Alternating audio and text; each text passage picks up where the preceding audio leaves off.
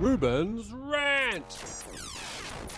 Now, my rant this week is about an article in The Age yesterday which talks about the growing problems of businesses not paying their bills.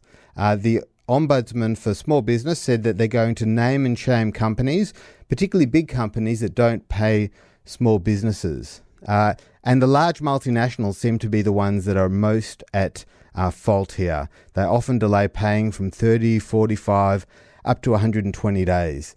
And not paying small businesses leads to cash flow problems, which leads to insolvency, which leads to a ripple effect that they can't pay their suppliers, and it has a massive effect on the economy.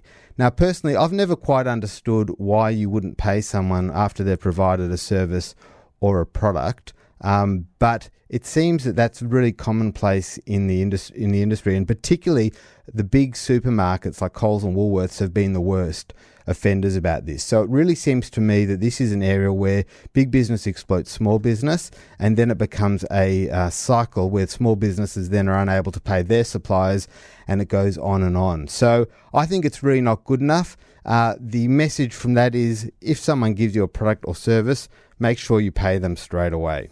Okay, we're going to take a very quick break and then we will introduce Gabby.